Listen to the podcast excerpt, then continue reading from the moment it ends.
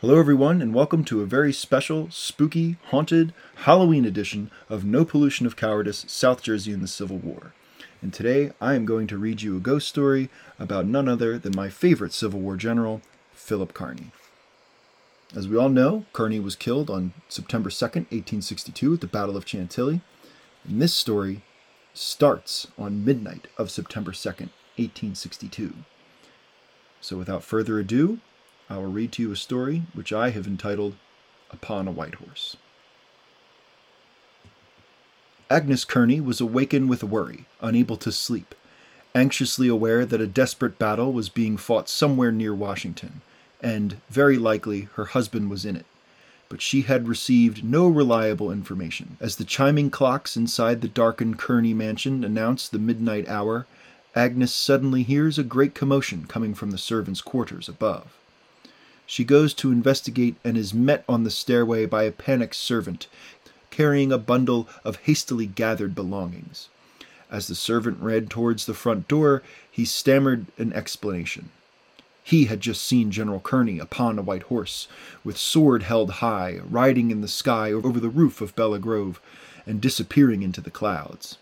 Superstitious nonsense, perhaps. Nevertheless, for decades afterward, frightened neighbors often told stories of, quote, General Kearny's ghost, seen riding a phantom steed along the pathways of Bella Grove.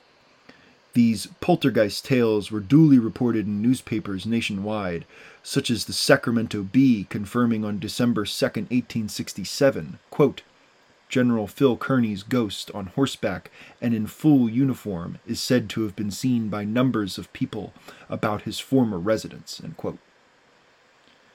The New York Commercial Advertiser reported in 1869 On the Passaic, towering above the woods, is General Phil Kearny's splendid chateau.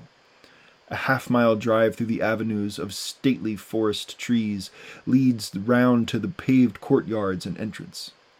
The popular tradition in the neighborhood and for miles around is that nightly, at the ghostly hour, a phantom rider on a phantom steed rides slowly up the long avenues, clattering over pavement of the courtyard, and disappears within the porch, so that after ten o'clock the vicinity is deserted by ghost fearing wayfarers who have no desire to behold the gallant General Kearny revisiting his earthly home, quote, in mystic armor clad.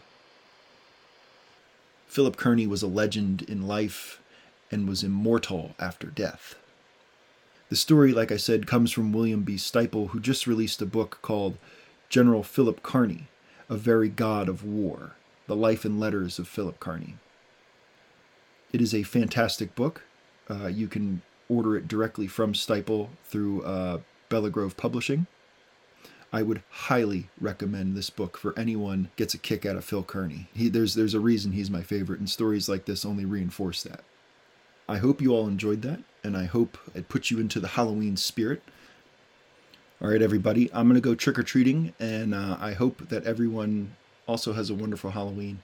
Uh, thank you so much for stopping by and giving a quick listen. You can find me on Facebook at No Pollution of Cowardice South Jersey in the Civil War. Again, thank you for stopping by to give me a listen, and I hope stop back again soon. All right, cheers.